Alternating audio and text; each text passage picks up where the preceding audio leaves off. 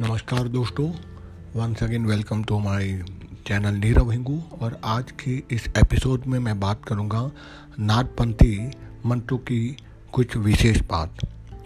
नाथपंथ में गुरु का बड़ा ही महत्व है और ईश्वर से भी ज़्यादा महत्ता गुरुदेव को दी गई है।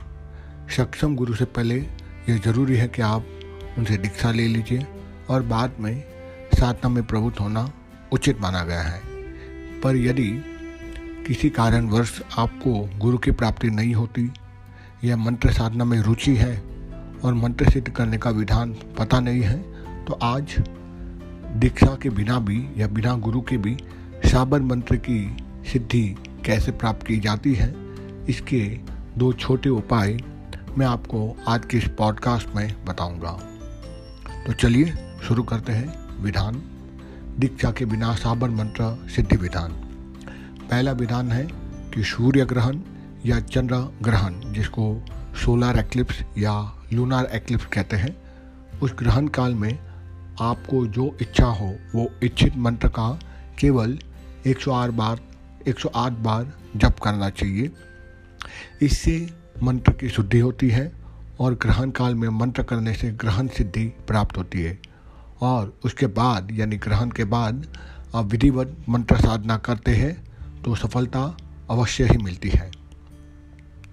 दूसरा विधान बड़ा सरल है कि किसी भी महीने के किसी भी रविवार के दिन आपको चाहिए कि कांस्य का पात्र ले या फिर लोटा हो या किसी भी प्रकार का बर्तन हो, कांस्य का बर्तन, उसको धोकर उसे भस्म से स्नान कराएं, एक आसन पर उसे स्थापित कर दें, सामने तेल का दीपक जलाकर आपका जो भी इच्छित मंत्र हो उसका 108 बार जप करें।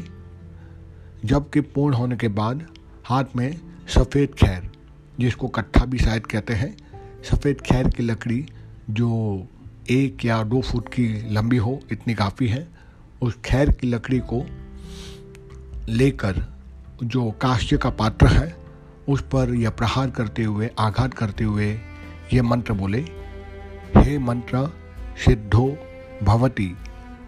ऐसा यह मंत्र 9 बार आपको बोलना है। उसके बाद दूसरे दिन यानी अगला दिन आएगा सोमवार। सोमवार को आपको ये सामग्री लेकर भैरव मंदिर में जाके चढ़ानी है, भैरव भगवान को उनकी पूजा करनी है।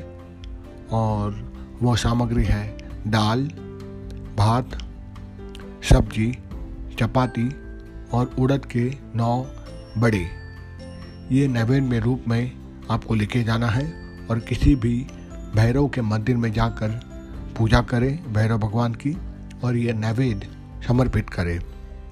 वहाँ नारियल की बलि देकर उसका प्रसाद बच्चों में खिला दें। पर यह ध्यान रखें प्रसाद आप स्वयं ना खाएं, ना ही घर में किसी को दें। इस विधि से इच्छित मंत्र की सिद्धि होती है। और बाद में जब आप नियमित रूप से साधना करने चाहते हैं तभी आपको पूर्ण सफलता मिलती है। यहाँ आखिर में एक छोटा सा विशेष तथ्य कि एक रविवार को एक ही मंत्र की सिद्धि के लिए प्रयास करना चाहिए। ऐसा नहीं आप 10 मंत्र के लिए अलग अलग विधान करते हो। तो यहाँ पर मैंने आज अपना पॉडकास्ट समाप्त किया।